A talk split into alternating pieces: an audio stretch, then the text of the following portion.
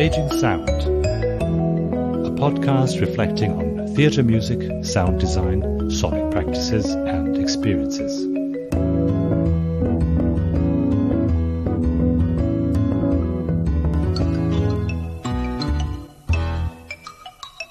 Welcome to Staging Sound to another episode as part of the series that documents the conference Theatre Sound as Collaboration, which was held in September in Munich in 2023.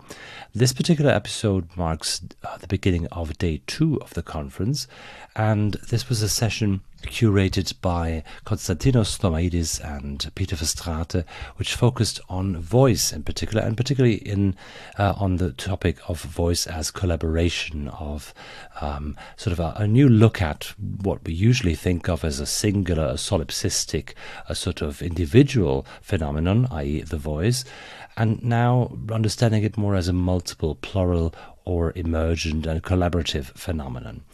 Um, this particular part of the session is introduced by Pieter Verstraete and features three artists uh, who are called Francesco Bentivegna, uh, Cathy van Eck, and Alex Nowitz. Enjoy the episode.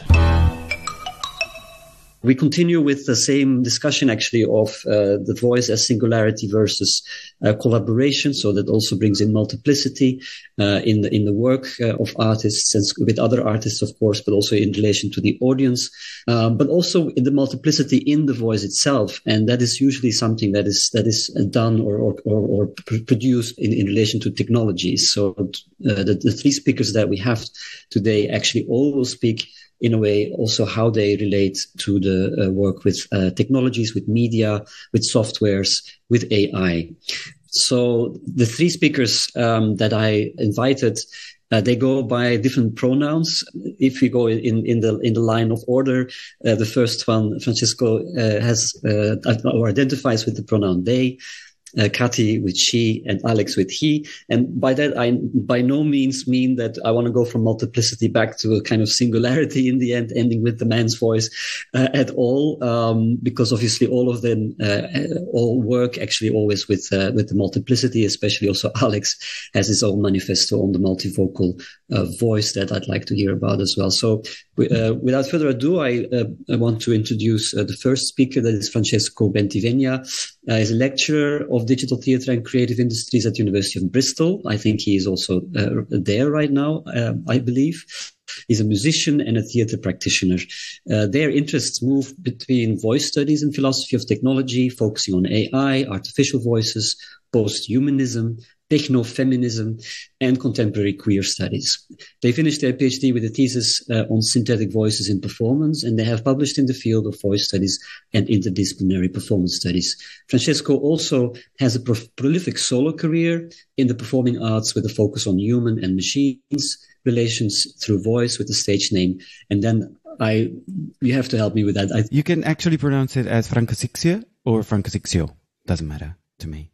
Hi, everybody. Uh, yeah, thank you, Peter, for um, this introduction. My name is Francesco. I, am a lecturer in digital theatre and creative industries at the University of Bristol. Uh, at the moment, I'm just trying to set everything up for this little presentation where I'm going to talk about voicing with AI. So this year, I've been invited to a couple of conferences already to talk about this topic. And for this one, I was uh, quite particularly interested in the wonderful opportunities that AI could give us alongside the horrible uh, things that AI mean. So before we start, I wanted to just have a look at what are the different meanings of AI uh, before we engage with the with the juice of the talk. Uh, so the first person that I want to talk about is Matteo Pasquinelli, which is um, uh, an AI researcher that focuses mainly on algorithms and talks about AI as a agglomerate of things. So a series of mathematical processes that allow us to explain stuff or to calculate stuff. So essentially is a tool. Another definition that I really like is one by Alex Fefega that says that AI is a tool that if let, left unsupervised is capable to do things that humans do better.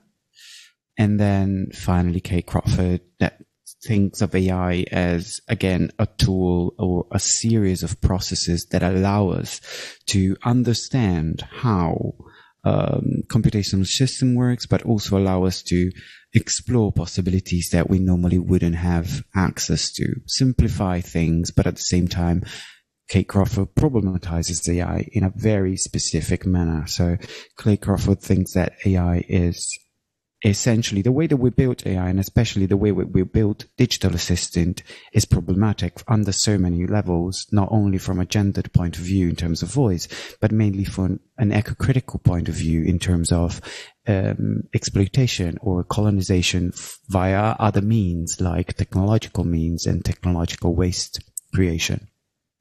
So these three um, forms of AI definition are the one that I want to engage with mostly because my paper today is it's it's not essentially a paper. It's just more of conversation around uh, what are the possibilities that AI gave us to criticize AI in the first place, and what are the possibilities that AI gave us to explore a uh, different form of collaboration with machines. Um, so I'm going to look at it through three very quick three case studies in contemporary performance. But before looking at that, uh, I want to explore a little bit a theoretical angle that I'm going to use. And this theoretical angle starts from um, one of the mothers or um, I don't know how to call it, parents of posthumanism and rethinking our relationship with technologies, with this just Donna Haraway. And in her latest work in 2016, uh, she talks about making kin and making kin in a way that means as a processual approach to exploring collaboration and relational practices with non-humans her focus is mainly on plants and animals, but she obviously being interested in cyborgian practices and in practices of technology, Donna Haraway speaks a little bit about making kin with machines, which is then take on by Jason Edward Lewis, which is um, indigenous researcher uh, from the United States and Hawaii that uh, wrote a paper alongside other people uh, that is called Making Kin with Machines, where they try to approach artificial intelligence as a collaboration. So trying to rethink models that allow us to work with AI. So human is the human is not the only model in which we base our definition of AI, but the models in which we base our definition of AI can be other things and can be essentially looking at network at not only a definition of something, but network as a practice. So in this case, we can practice a more ethically sound, sorry, but a more ethically sound AI by rethinking the way that we use it. So instead of just being, um, either a myth of superhuman strength or a myth of productivity, it can be a tool for connectivity. It could be a tool for exploring togetherness. It could be a tool for exploring network. So these links to voice in a very specific way. I worked a lot, and in, in my practice, I um, as, as a researcher and a practice as researcher, I, I worked with rethinking and writing about uh, even performances that we heard uh, right now, like Remote X or even the practice of Kara-Guidi, from a mm, pers- perspective that includes an in between, as defined by Konstantinos himself, in between listener and voicer. So every voice is a voicing. Every voice is a collaboration. Every voice is a channel between two entities or more. And these entities are a speaker and a listener. They are not fixed entities. They work together and they shape what voice means together. So using voice as a model to rethink AI means to rethink AI itself as a model of networking rather than just a tool.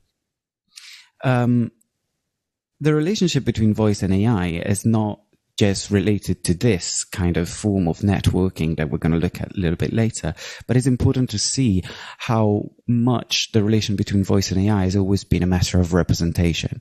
And this matter of representation has some technological links to speech synthesis and digital assistance. So this is the b- biggest representation that we have of voice AI voices in contemporary everyday life. So Amazon Alexa or Google Home, which have synthesized voices, mostly feminine voices.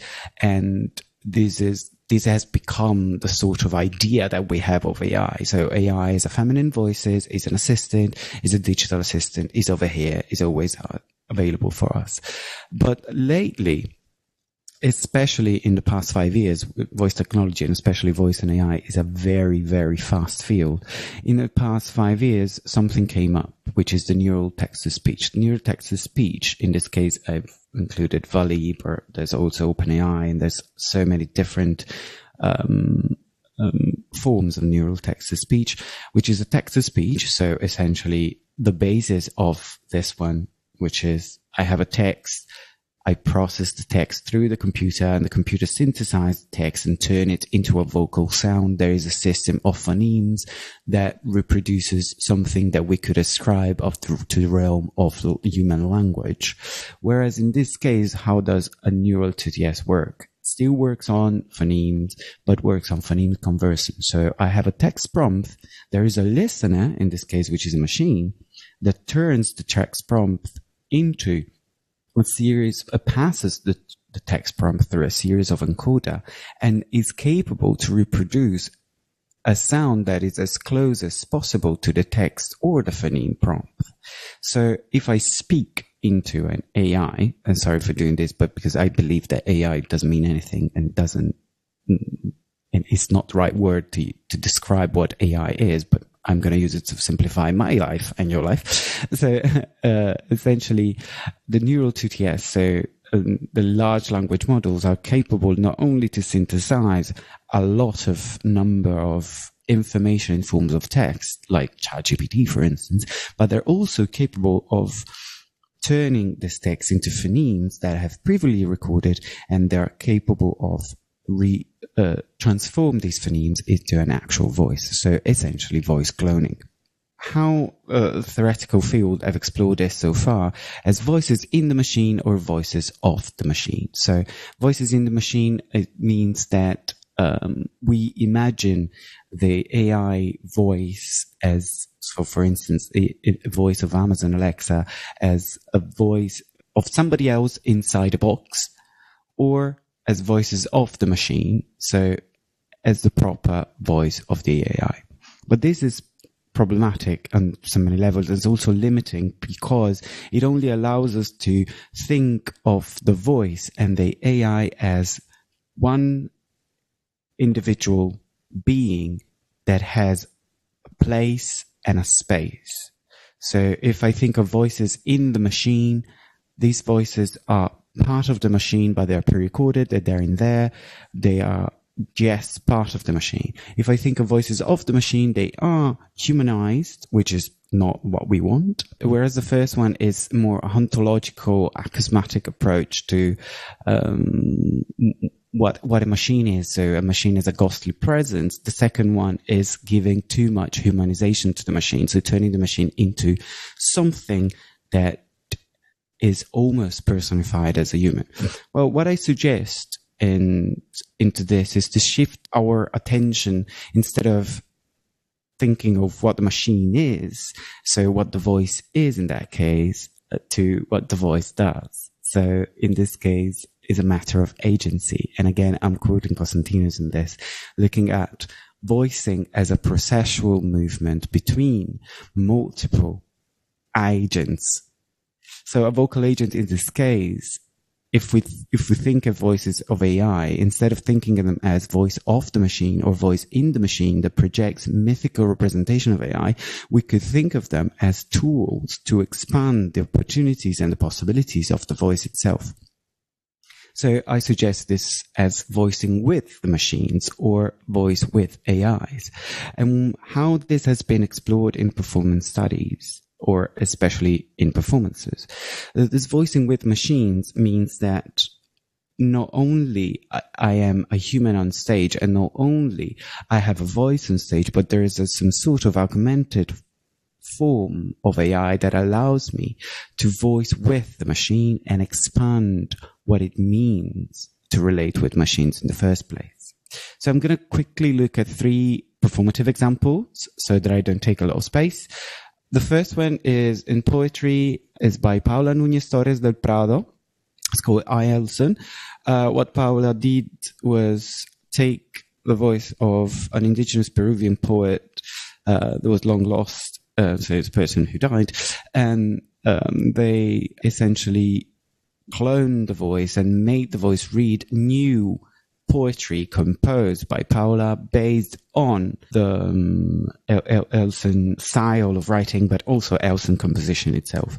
So essentially, with the work of AI, they were capable of um, reproduce this voice and reconnect with this long last human presence and allow poetry to have a new form of life of poetry that was long forgotten. In terms of performance art, there's this, I don't know if some of you might have seen it or might have experienced it, Begum Erciyas's Pillow Talk, um, that happened uh, in 2019, but then was stopped by COVID. Essentially, uh, you enter in this beautiful um, velvety room and it's full of pillows and you lie down on a pillow and then there's a voice, a synthetic voice that starts talks to you and it learns your name and cuddles you to sleep. Uh, wants to learn about the world and just, you're just lying there talking with the voice, collaborating in helping the voice and turning into it. So it's I, I, the way I see it is both an allegory of the way that um, big corporation takes our data, but at the same time, uh, sweet and effectual relation with something that is non-human, like a pillow, or something that is non-human, like a machine, that allows us to rethink the way that we speed up our processes in everyday life. And it was beautiful also to experience this alongside other people. Although you couldn't hear what they were saying, it was nice to have this buzz in the back that would say us to, we're all in this together. We're all talking with this voice together. And then lastly, I'm going to small, very briefly talk about um, my my own practice, which is Are You Done from 2021, where I sort of put in place uh, a day in my lockdown. So I was in this room. Uh, it was shared on um, Teams, and there were people in another room with a computer where they could go up and write down things for me to do, and these things will be read to me aloud by a synthetic voice in the room. I wouldn't, I wasn't able to see them; they were able to see me, and this was essentially my experience. It was a double exploration. The first one was to allow the people to, eh, by the fact that they're depersonalized by the computer itself to turn into a one group of people. And the other objective of this work was for me to allow myself to be guided by the voice itself and trusting that behind the voice there was a human talking to me and there was a human guiding me. So this little uh, survey in performance art was just to show you how uh, either representations of AI, as in this case, or proper AI proper AI, as in Paola's case, allow us to rethink collaboration in the first place through voice. These vocal practices with artificial intelligence not only are cool because they have a new tool that can develop mm, weird and new sound that we couldn't approach before, but they actually allow us to rethink the way that we collaborate in the first place. This tool mm, is capable to make us think about collaboration or at least give us a way in to new forms of collaboration that could spread out.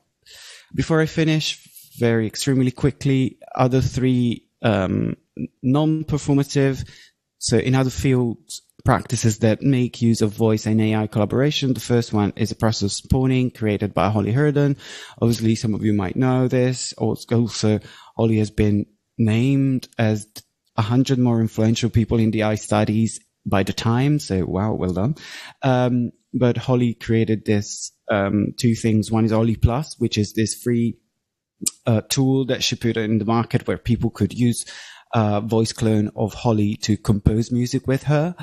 And then uh, spawning, which is this practice of extracting ethically uh, human sound to compose a new voice that is completely new, that is not uh, based on someone else's voice, but it's based on communal practices. Uh, then there's work of queering AI uh, done by the Feminist Internet Archive that is um, trying to rethink the way that we gendered every time um, AI voices, and they're doing this through this uh, digital assistant that is not gendered, and the voice has been composed with a lot of trans people to see what was the um, the most representative voice that was essentially non-binary and has been done by another company in Copenhagen called Q. And then finally, another work in AI memory, beautiful. It's called No Show, Just a Voice by um, Teresa Pelinsky, where she recorded her dad long, uh, old radio recording of her dad, and she recomposed them through voice cloning to have some sort of memory of her dad alongside. So yeah, essentially this is what I want to talk about. So it's more of a provocation for all of us to think, okay, instead of seeing AI as a myth of superhuman force that's going to conquer us all or as a tool in the hands of only um, big tech corporate, we can think of voice and AI, especially voice and AI as forms of collaboration. Thank you very much.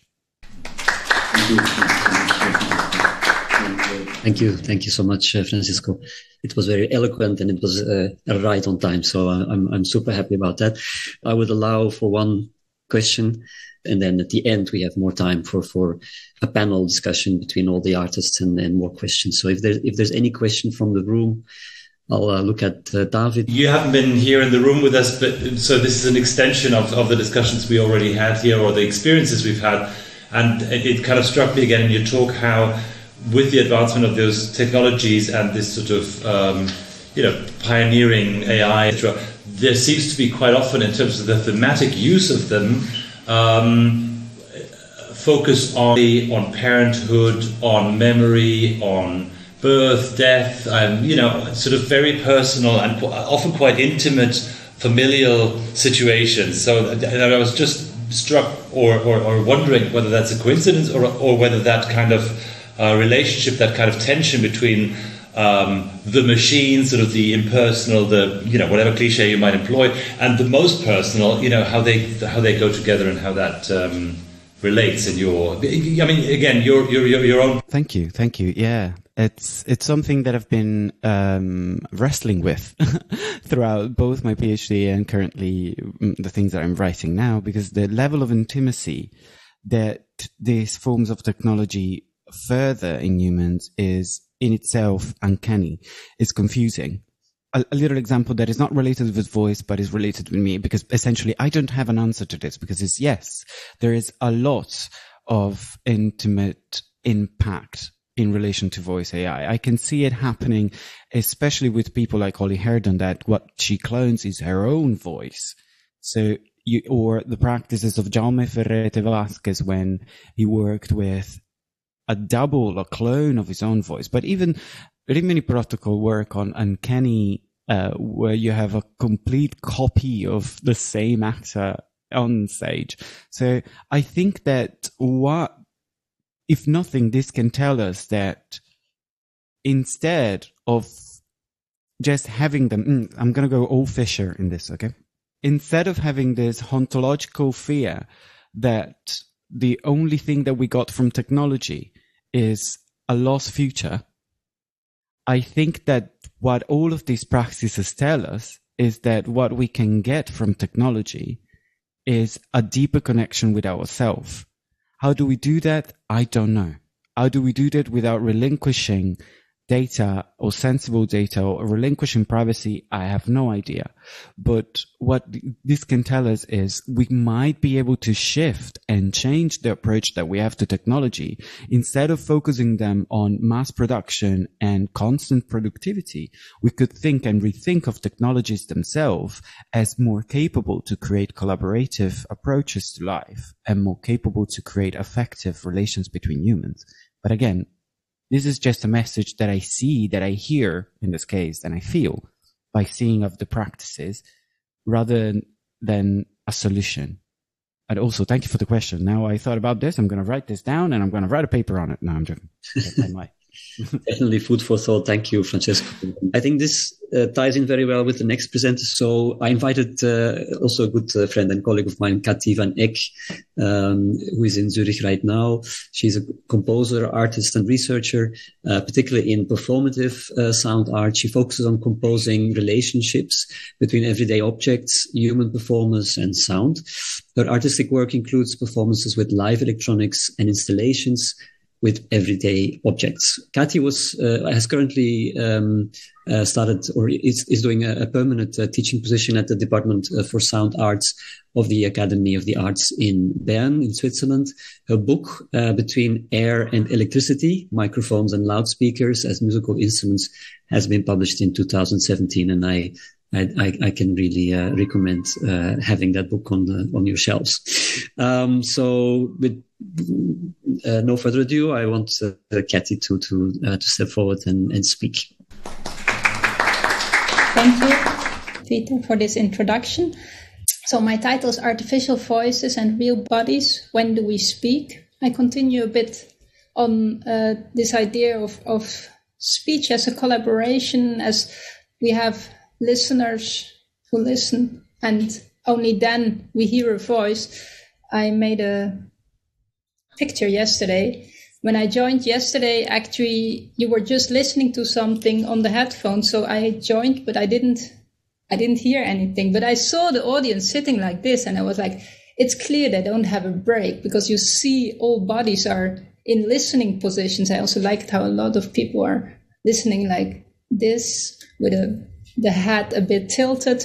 Um, so you see they're listening to something. They were then indeed listening to something. And I'm interested in this kind of uh, positions and actions of our bodies, which show to us that that, um, that which have a kind of meaning and which I then can fill with sounds to evoke a meaning of this. Um, today I will mainly talk about two works of mine where I use this kind of positions and these positions and actions I use are, are mainly related to, I would say in a very basic way to talking, to singing, etc. Because one of the main things they do in the pieces, what the performers do is holding a microphone and moving the microphone to the mouth in a way. And that's one of the main gestures they do as Peter said, I come from composition, so I I, I come from sound, and um, that, that's also how I how I work. I work a lot with electronic sounds in the broadest way, so that that can be uh, recorded sounds being processed in all kinds of ways. It can be synthesized, etc. And that's also what I do in these two pieces. Um, and I use the microphone movements as a starting point for that. But during the whole piece, none of the performance is making anything, any sound with their voice. That's also why I say artificial voice. All sounds are coming from a loudspeaker which they held in front of their mouth. So their mouth is um, kind of replaced by a loudspeaker. So I fill the silence of our body positions and movements, which are created by not saying anything anymore, with sounds I made kind of three, um, I would say, ideas which are important for the two pieces I discuss. This is the first idea. The second one is I create different sounds for the same kinds of movements, an, an impossibility in the physical world, because that's one of the things which I like is as soon as I start to use, to make sounds for special movement, I can of course create all kinds of sounds. I, um, in the physical world, I know that when I I take a microphone and I I would amplify my sound. It's it's just amplifying. Or if I clap my hands, it's it's gonna sound like a hand clap. I can't really check. Yes, I can learn to clap very well, and I can make a lot of different sounds. But it will never be a duck quacking or something like that. But it would be quite easy with technology to make something where I clap my hand and everything time I clap, I hear quack quack quack quack. Right. So that's one of the things why I like to work with these kind of setups using electricity to connect the physical world to my software in the computer. And then the third idea is Sounds are the most detailed differentiators and worked out layers of these works. That's what I said before already. I come from composition, so I'm really thinking from sound out. And I also try to make these position and postures, the listening we saw, or the talking with the microphone, to make them as minimal as possible so that sound can add a layer of its own. Then that sound becomes the main, I would say, narrative in a way. It's a bit dangerous to say that because it, uh, as you see, and that's always for me one of the problematic parts is it's nearly talking in words words about what sound should do is nearly impossible because um, in the end it, it's something specific what sound can do. So so I'm I'm kind of um, out out of the the world of sound it's it's the untalkable because it's it should be sound what is doing something. I'll tell a bit more about that later on. There are two works as i said. One is song number three. It's quite an old work. It's 13 years old now. And the second one is from last year. It's called words words words. They're very much they're very similar to each other in the setup. And they they relate also in subject because they're both about this talking. As you see here, I have a microphone in my hand. I have the loudspeaker in front of my mouth. And as you see, uh, it has been attached to my head. As you see, the loudspeaker has a white paper glued on the loudspeaker so you also don't really see my head. It's not meant as completely hiding me because sometimes I turn a bit and then you see a bit of me, but it's, it's meant as a kind of, yeah, this is, this is in there instead of my mouth. If we then go to what the piece does is that technically the distance between the microphone and the loudspeaker that's what i change all the time right? I can move in all kind of and in that way i control the computer sounds. So people who have a, a bit more uh, knowledge on, on technology uh, it, it's following the loudness the amplitude of the microphone. And in that way i can say for example if the microphone is far away and doesn't hear a lot of the loudspeaker, then I play this sample, or then I do this kind of synthesis, or then I do this. I can control all kinds of things. So it's like a MIDI controller, but a very basic one, and I change it during the piece. So when I start to fill the silence of our body position and movements with sounds of this performance, song number three, which is just for one performer, I performed it quite often, but also other people did it. And it tends to be quite a different performance then uh, because they have other body movements, they move in a different way. I filled it first with sounds, and my idea was to use sounds that are related or might remind us of talking, of discussing, of singing, of asking, of lecturing, of emotional speaking, etc., but never really use the sounds for this. So I, it's never that you don't recognize, oh, someone is talking. If you listen to the beginning of the piece, you hear something like so it's ununderstandable. It's not a voice doing it. It's, it's a computer sound, so to say, or electronic sound.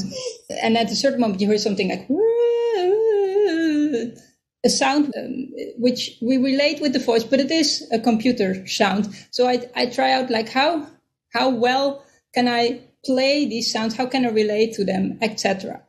So that's how I fill the silence of these body positions with other sounds than what they usually would be. What is also important to say that I never use speech in here because as soon as I would use a word, the hierarchy would of course completely flip and the word would win immediately. So I need all kinds of sounds which sounds speech like but never ever anything which is close to a word because then we start our whole listening starts to listen for semantics. Um, here are the different movements. There are not so much movements like there's moving moving microphone to the mouth. There are many different ways to do that, and that's also one of the things which I tried and to develop in the piece. How do I move the microphone to the mouth? How do I move my arms when I'm singing? It's quite different if I just do like this or if I make bigger movements or also making speech support movements with my hand. If I say something like, this, then it's also a speech supporting movement, but it's not so much. And that these are the movements for which I then create different sounds. So I relate them. I can, for example, say, oh, I move the microphone to, to my mouth, the first time it's like, the second time I change that sound a bit, it's going to be, the third time, uh, again, something different, etc. That's how the whole, P- actually the computer counts with me. So I know that the computer, ah, this is the first time I say something. Now it's going to make this sound the second time. And I know also, ah, after nine times, he's really going to change the computer because he has counted with me. The computer never makes a mistake, but I do sometimes. Uh, and then the third thing, sounds are the most detailed, uh, differentiate and worked out layer of these works. So what I, these are the sounds I then indeed use. These are what I said before, the speech-like noises. I try to sing on one note. There's one part where I try try to sing it. It's also my performances are very often. I'm of course not a capable performer on stage. I'm not a virtuoso. I'm not doing anything which is. Uh, on the contrary, I'm, I completely fail all the time there on stage because it, that's, it's not about making beautiful music. It's not about doing something very impressive, which no one else can do. It's, um, no, I wouldn't say it's not, it's easy to, to, to perform it, but, um, in a way, because you have to, to try to be, for example, not too theatrical. One of the things when other people play my this piece, I often say like, don't be too theatrical. Don't put too much in your gestures because if you put too much in your gestures, you take away everything what the sound says the less you put in your gestures, the more you you get out of the sound. But of course, if you don't put anything in your gestures anymore, then that connection be- between gestures and sound is gone. So I think that's a balance to try. Here we see the score, and as you see, it's just it's very um, quite open in the sense that a lot happens because of the interaction. Then what you also see is that I do use a lot of metaphors in the score, like talking noises, like it is as if you're talking. Evidently, that's not something the audience knows. Perhaps they don't think it's talking at all. That's uh, not not something I can really force them to think.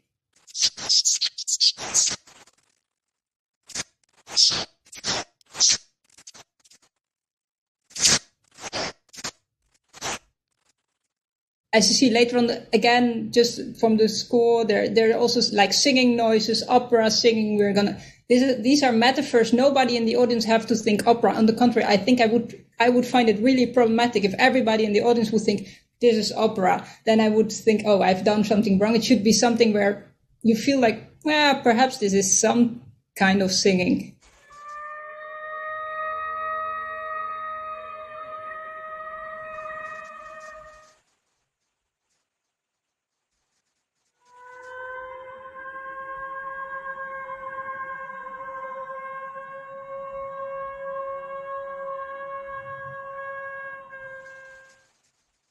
Um, so th- this is where I try to uh, I try to make a piece uh, on without en- ever using my voice, but using gestures and sounds, which reminds of, of voice use. In 2022, I'll jump this one. I made another piece with a very similar setup. It's not completely the same because the performers have the loudspeaker in their hands. It's not soft paper, but cardboard and they have a, all a microphone, so five of them. And I decided this time I want to do that again, but now I want to go to try to have, use sounds which are not related even to abstract speech anymore. So I did something where it starts with a kind of, um, yeah, it, it's it's still a, a kind of a choir. They are their movements are kind of talking, singing.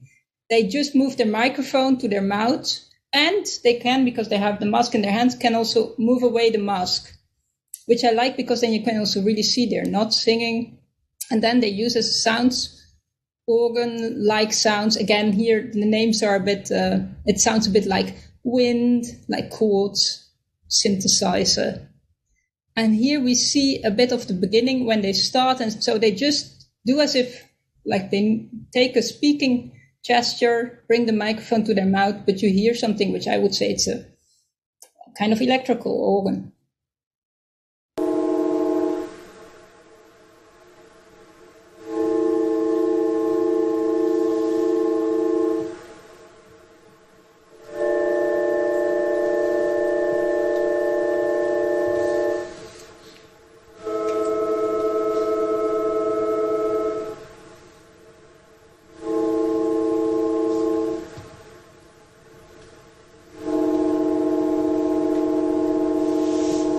Also here, it's again, it's these are not capable virtuoso performers. It's like playing one note on an organ, right? That's more or less well, well a bit out of tune organ. Even it's like oh, uh, that's what they are playing. And in the next part, that I what I did in this piece is that I sometimes I do use human voices, but just when it's clear that they are not saying anything. So here you hear the human voices coming in again, ununderstandable, of course, because if you would understand the word, then it's uh, you get out of the abstract power. I would nearly say, or you, you or you, you, there, there's too much in it. So then, as soon as you have a word there, and you would understand it, everything else would de- be devaluated.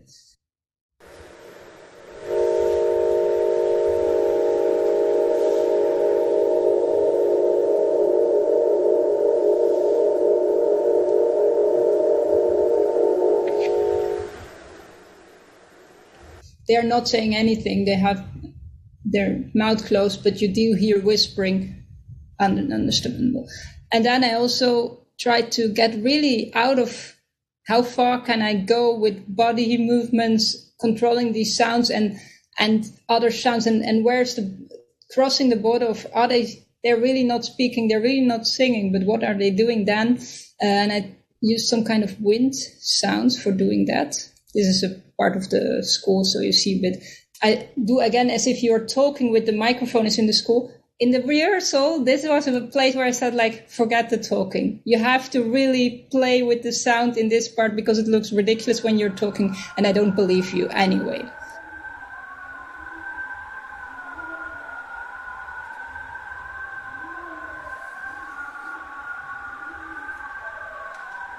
I always call it wind and try as if you're the wind and, and listen with your. So that's a point where, what I often say also when working with performers, like listen to what you're doing. And yes, it's important that you don't get completely weird with your movements that they have no relation anymore with what you're doing so that's why they're and they're around the loudspeaker but they move away so that were my two examples of um, using artificial voices with real bodies.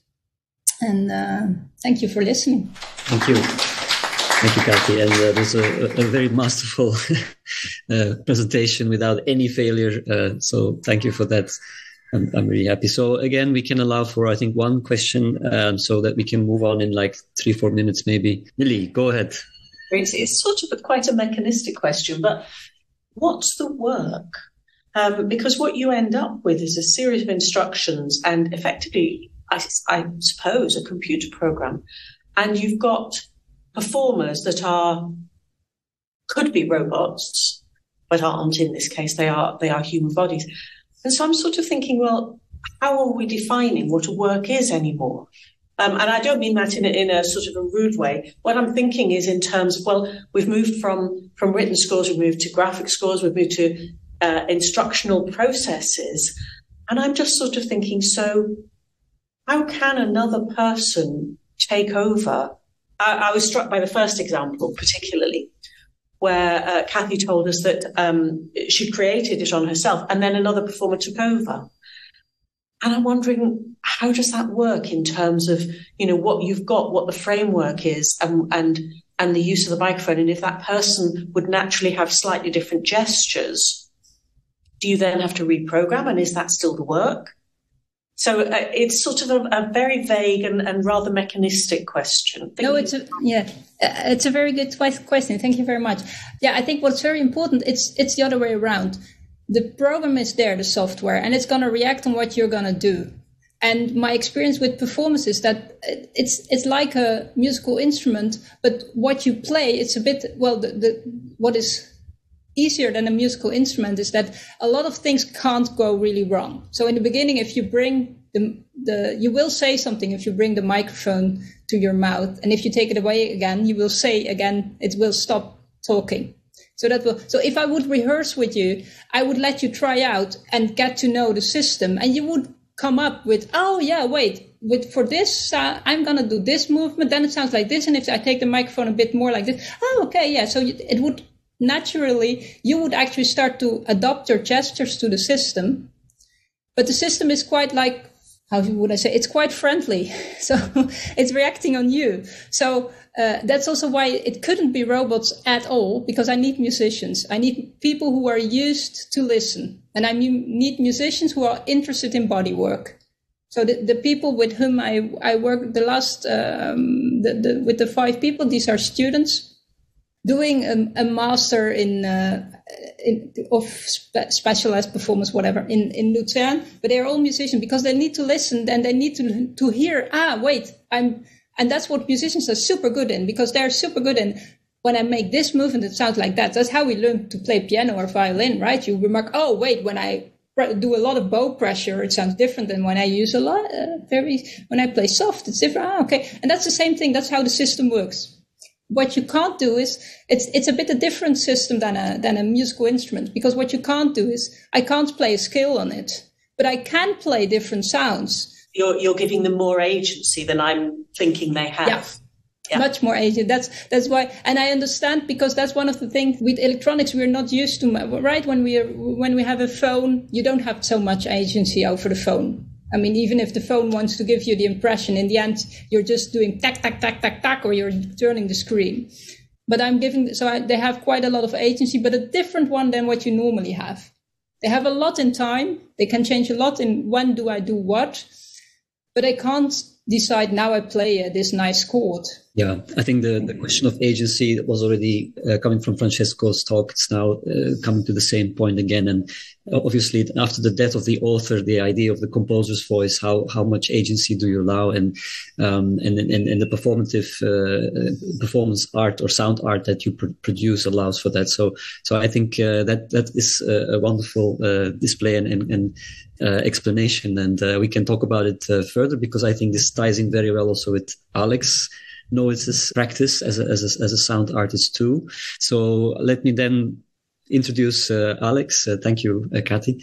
Uh, Alex uh, Nowitz is a composer and vocal performance artist from from Germany, uh, based in Potsdam. In his vocal performance art and in his compositions, he explores the notion of multi-vocality.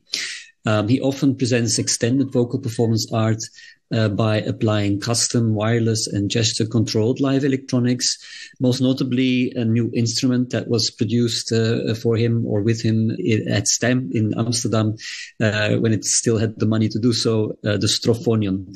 In 2019, he released his dissertation, Monsters I Love, on multivocal arts. It's uh, in open access, so everybody can uh, uh, can can can read it. I think the, the link might be there already on our website.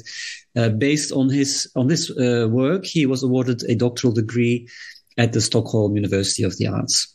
Um, he is currently curating uh, the second edition. I saw the first edition, so I'm very very uh, excited to see maybe the second edition too of the Designing Voices Festival under the title Vocal Aktionen Alex uh, uh, is going to present, I think, in a more performative, free way under the title Hierarchical Systems and Multivocal Arts Reflections on the Practices in Different Territories of the Performing Arts. Okay, the floor is yours. Thank you so much, Pieter. Thank you uh, so much for inviting me to this uh, wonderful conference. When Pieter asked me uh, to present uh, my work, I'm always kind of um, in between because I, I, consider myself composer and uh, vocal performance artist. So uh, um, a practitioner who's on stage, who composes for other people. But then again, I'm also um, interested in artistic research and what are the impacts of our doing and possibly the philosophical background of, of what we are actually um, um presenting. Um, the other idea was also that uh, Pieter asked me to to reflect on my experiences uh, uh, along the way, and um, along those 30 years of, of artistic uh, practice, I made certain experiences in, in the field of uh, the opera as a composer of two operas, in the field of speech theater, um, and in the field of dance theater.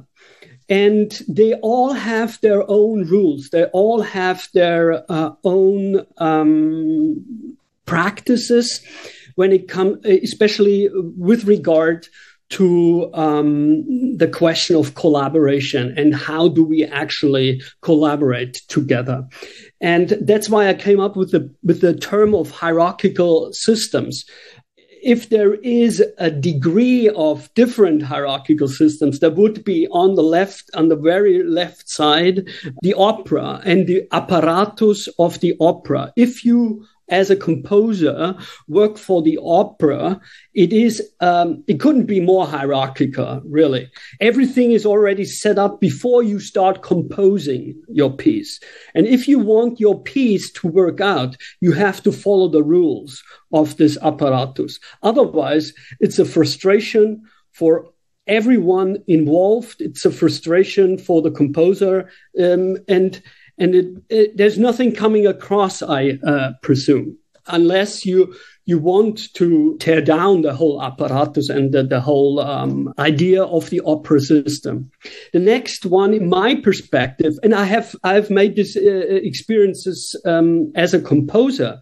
You see, um, for the first first opera, the Bestmann opera, the opera on the best man, which is a which is an opera about the historical figure of Alois Brunner, who was uh, one of the main perpetrators of the Third Reich. So he was a Nazi criminal and he was never brought to court. And that was put on stage of the opera. And it's a two hours, 15 minutes long piece and I delivered my uh, score, but then the conductor didn't want me to be at the rehearsals. Only at the very end I could attend the rehearsals or um, um, participate. Um, not so much with the director; he was uh, more open to let me in um, to to give feedback to the uh, rehearsing process. Um, so in the end, it turned out really well. It turned out uh, that the opera was interpreted in the way I was uh, um, uh, envisioning it, but it was kind of, um, yeah, it was in, in a way excluding, uh, or it, I felt excluded from the rehearsal process, which I'm not used to since I'm a musician myself. I'm a vocal performer myself, uh, collaborating with other musicians and other vocal performers. And um, this was new. This was a new thing for me to learn to step back and let them the work do. And then I come in later and then I can give feedback, so to say. Then the next experiences uh, I made uh, on the speech theater stage, collaborating um, or working for Thomas Ostermeier um, at the Schaubühne in Berlin. We made three projects together. One was the Summer Night's Dream, and the other two were The Cut um, by Mark Ravenhill and uh, The City by Martin Crimp. And there it is a very hierarchical system too. Um, um, um, what, what, you as a, an artist uh, follow during uh, the rehearsal process is the narrative of the play and therefore uh, the narrative of the director or the vision of the director.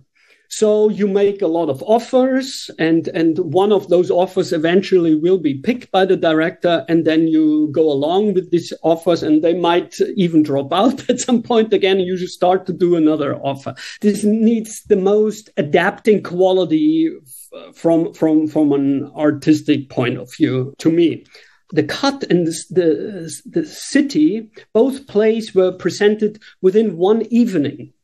So it was one uh, one ticket you buy uh, as an audience member, and for the opening.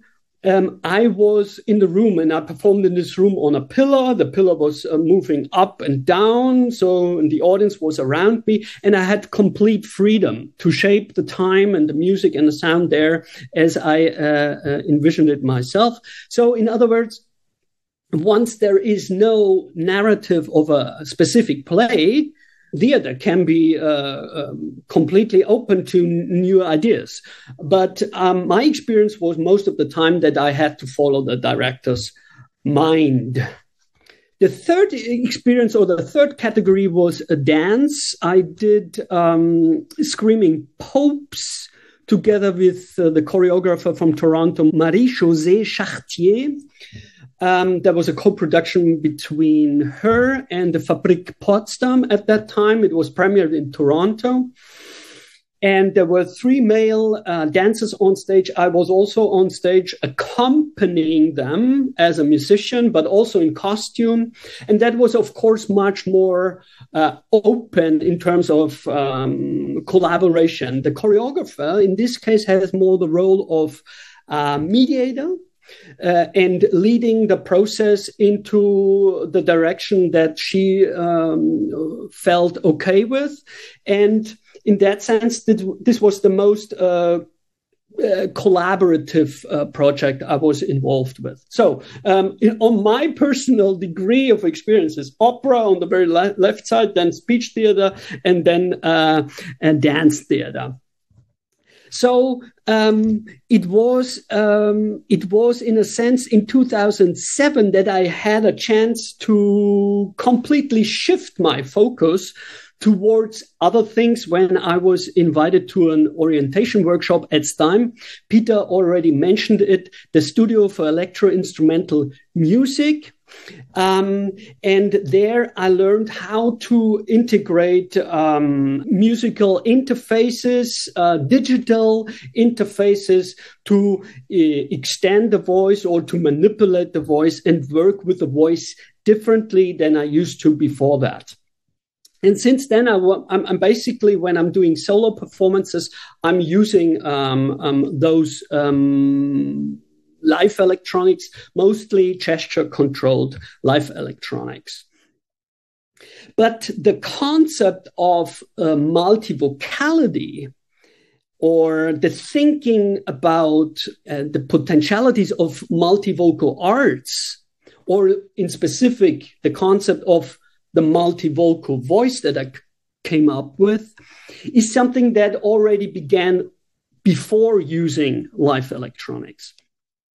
So it was during my doctorate in, in Stockholm when I uh, wrote uh, the manifesto for the multivocal voice to lay down the premises and the principles of a voice, a performance voice that goes beyond the usual, that goes uh, beyond the one register voice as we know it in, in Western tradition. And th- this one register voice uh, mm, appears in all kinds of genres, be it the bel canto voice or the rock voice or the jazz voice. It's all um, condensed in into one, two, may, sometimes maybe three octaves, but that's about it. But if we look at the voice as a multivocal voice, as a voice that has not only one voice, inhabits not only one voice, but many voices, we are discovering many more possibilities to express ourselves. And I have, for, for, the, for the sake of, uh, of um, defining my own voice and my own vocal apparatus, I've uh, looked it through, and um, the range is six octaves. And why is that? Because I um, include also the low tone singing technique from Mongolia, or as we know it from Tibetan chanting, or um, the practice uh, of the basso in the Sardinian practice of the canto di tenores.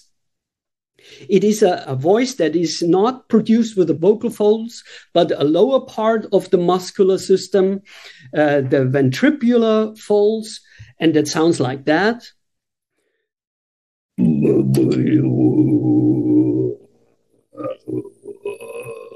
Of course, it is very tough to produce that sound um, um, during a talk um, that has um, a lot of mental reasons. And um, you have to relax and you use other muscles. So, so, but you get an idea what that voice is. And then if I count as well the upper piercing register of the whistling voice,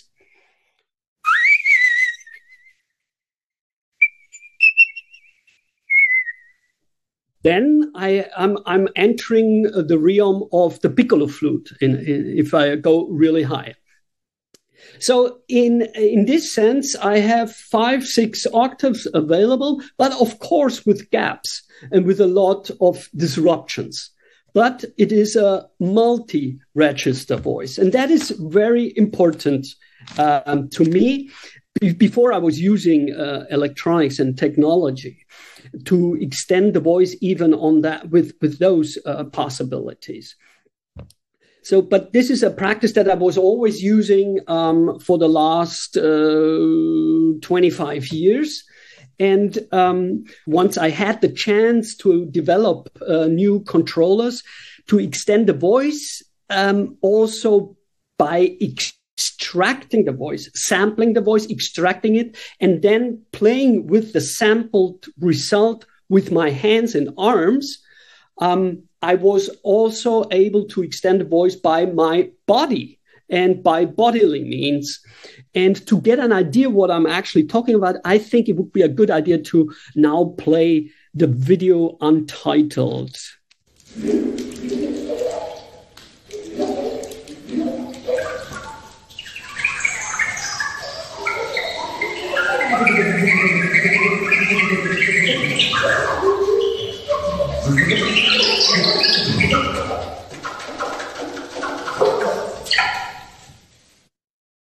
Yeah, it gives an idea what's happening. So I'm producing sounds with the voice, I'm recording it, and then in the next moment, I'm playing with those sounds, either manipulated or not, and then interacting with that voice again.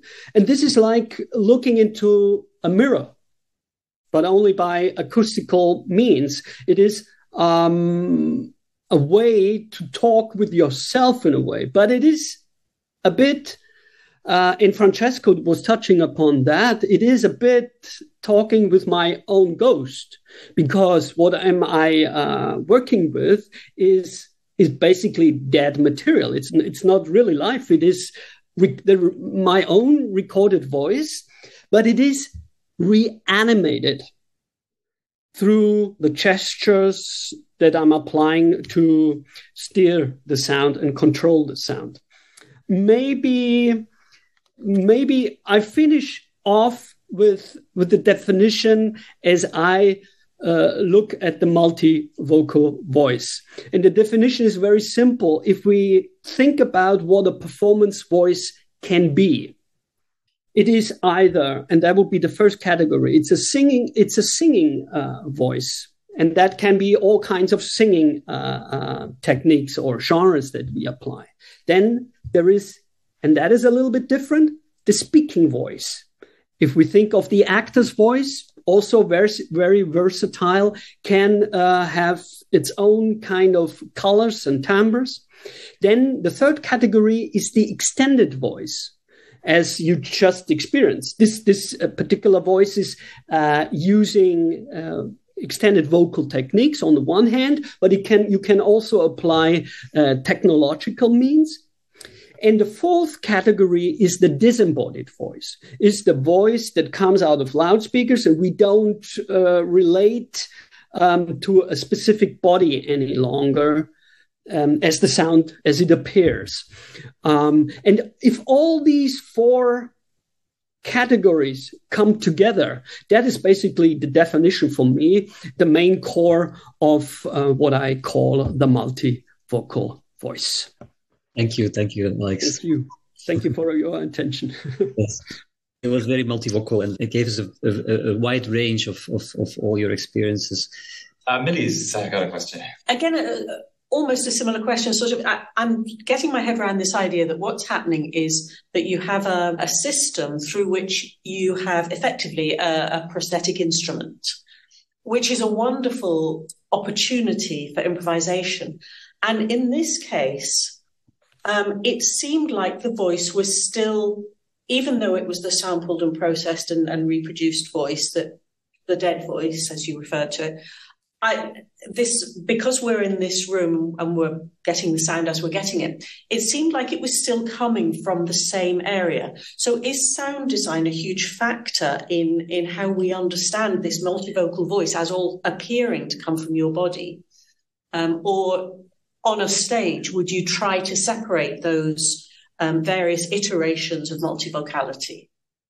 Thank you for that question. It's very interesting. Um, uh, I have a setup for quadraphonic use of the sound, so I can de- determine where each voice comes out of what loudspeaker.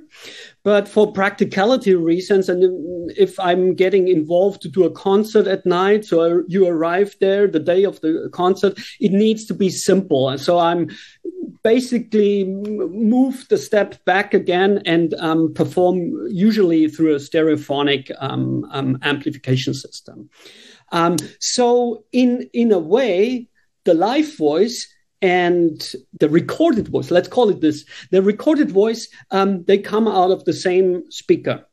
So it is actually up to the audience during the actual performance situation to decipher which is which, what is the live voice and what is the clone. Of course, in my performance practice, my interest is to blend those two and to make make it kind of magical, if you want to say so. Um, and there are moments that, if I'm getting really into the zone of performance, I'm kind of losing it too. Oh, where is this sound coming from? Uh, oh no, this is I made this, but uh, this is coming out of the last week. So it must be the clone. But and sometimes there are funny um, there are funny feedbacks uh, happening in the specific uh, due to the specifics of the the room. Um, so, but it is even more um, difficult, I guess, for the audience to tell which is the original voice and which is its its its its clone. But uh, playing with exactly that kind of merge is what interests me, and it, which which actually makes helps me expanding the field of vocal performance art in the end. And I guess then the, the follow up question, sorry, Pieter, very quickly, it, could it be that your your prosthetic instrument allows you to, with your quadraphonic speakers or whatever, um, to move the sound around deliberately so that your voice appears, your your live voice appears to come from somewhere else, whereas your your sampled voice comes from the place that appears to be your body. I mean, uh, would you go that far? And and is is that useful? Yes, I could do that. Uh, again, if uh, the circumstances allow, I'm I'm I'm trying to do that. In the theater space, it's more practical because then you have rehearsal time to set it up in that specific uh, sense. But in the normal mm, the normal business, so to say, of uh, presenting concerts, you don't have much, uh, or I don't have much uh, rehearsal time. And that's when I uh, go for a simple PA, stereophonic PA system. And then I don't split the two. They come out of the same speakers, and you have to do the work as an audience member, so to say. Salome has a question. Yeah, it's not so much a question, it's kind of an observation. And I find it was, uh, on, and there probably is at least a discussion point to be had between all three presentations. There was this moment of there's a hierarchy in the opera house. There is a, a hierarchy or a, a, sort of a power reality being created through AI or what I'd maybe rather call machine learning. And then there is resistance. And I think there was something really interesting as, as the potential between all three, what, which I particularly felt in, in, in Cathy's talk, because uh, AI or machine learning has over the last, the whole pandemic learned from our bodies to get rid of our bodies. So the Zoom, every time we went on Zoom, our voices became more semantic, more cleared out. Hence, all the noises we make, as you said, Kathy, couldn't be heard because if somebody has to Zoom filters on, our our bodies aren't there anymore. And sort of, I felt there was a, a kind of a potential for resistance through all three proposals against those hierarchies because I'm very unhappy with opera houses. Um, I'm, I'm very unhappy. I mean, I have to, I would like to make a plaidoyer just for one year have no dead white men played in opera houses and see what happens. But that's, you know, that's a dream. That's not going to happen. But I think it'd be interesting what happens to our ears and our expectations. But I wonder, do you feel there is beyond the aesthetic a potential for resistance to some of those technological, political, ideological power structures that you're to a degree working within in your work? And this is a question to all three, I guess. No? Who wants to go first? Maybe Alex? Well, yes, um, definitely. Once uh, once you're going, um, once you're working outside the box, so to say, and you open up yourself to new possibilities and new ways of performing, basically. Um, and in this case, in my case, uh, using the technological power to enhance the performance situation, I can then, of course, reframe the whole setting.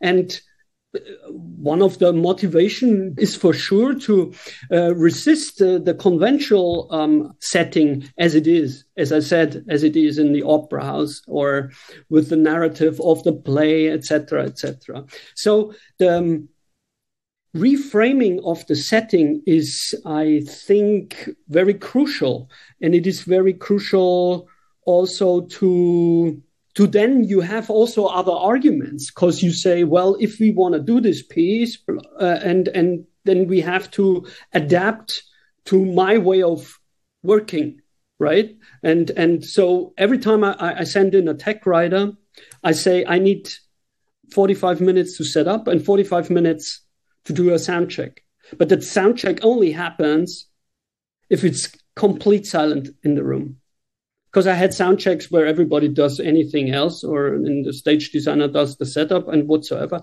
But I stopped doing the sound check if that is not possible. So um, this is just a, a, very tiny little example how we can shape the setting to our needs we have needs as uh, artists, uh, but it is each apparatus we are entering, each performance center has its own kind of rules. So you have to adapt to that a little and then find your way uh, to deal with it.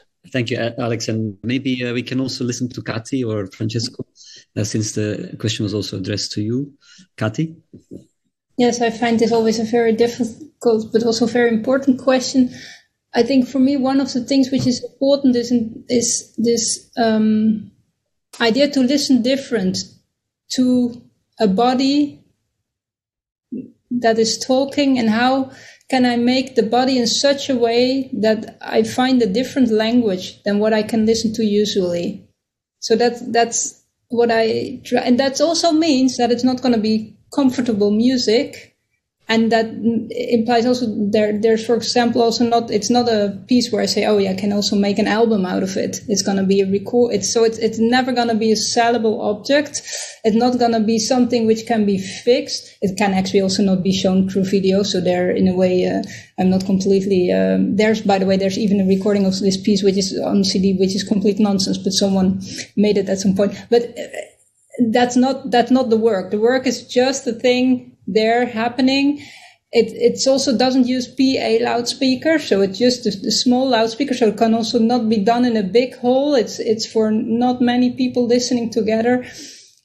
And this kind of listening is for me very important because we're so used nowadays to listen through loudspeakers, which have been set up in a, well, in a computer or in headphones or in, often in, if, if we look at how we, we have equipped our, our world sonically it's very very bad.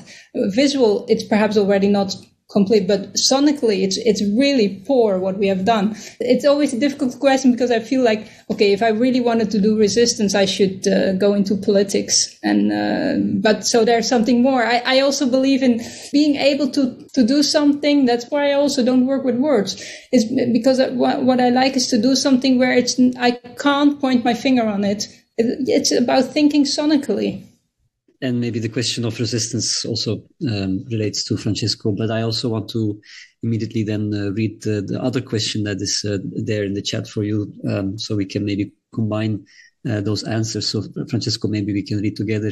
Um, this is a question from Monica who says, if still possible, she wants to ask, but yes, I allow. I am still thinking about the cozy and familiar atmospheres related to artificial intelligence soundscapes mentioned by Professor Roesner, is there a need to create fictive artificial soundscapes as new acoustic homelands, for instance, comparable to fictive visual worlds? Um, wow. Well, wonderful, wonderful question, both. And I think they're very related in a way that if, um, so to any of you that is um, interested in artificial intelligence, there is a book by um, Dan McQuillan called Resisting AI that um, rethinks the way that we approach artificial intelligence as a form of resistance. So first of all, we don't actually need machine learning for a lot of the things that we use machine learning for, but there are ways in which machine learning can help us rethink and reimagine things that are not achievable without machine learning. What I mean by that, I mean, uh, there are possibilities with AI voices that allow us to think of uh, what our voices can do and or to link back to Alex. There are things that AI voices can teach us and turn us into multiple uh, possibilities that we would normally not be able to understand or think about our voices. And now I'm just speculating, obviously, but I think that what AI could be actually very useful is not mm, uh, taking over humanity in any way, shape or form, but allow us to uh, expand our knowledge, allow us to expand our possibilities because obviously uh, not all of us are capable to put things into words or not all of us are capable to imagine vividly because we haven't been trained as much or because we uh, didn't was we're not privileged to uh, to have access to things that allow us to do so whereas AI could help us and could help the majority of us to speculate freely and imagine freely. Obviously, this is again a speculation in itself because what machine learning is and is used for at the moment is essentially processes that allow big tech corporation that to get more money. So it's not it's not what the situation of AI is at the moment, but is where the potential lays, in my opinion. Thank you. And on that note, I think um, I think we should uh, leave it at that. Uh, I want to thank everybody. This was a, definitely a collaborative effort, and uh, the result uh, is is to be seen and to be heard. Um, so thanks for for being in the space so long with us, and for listening, and for contributing, and for thinking along with us. Thank you, and thanks also to uh, uh, Konstantinos.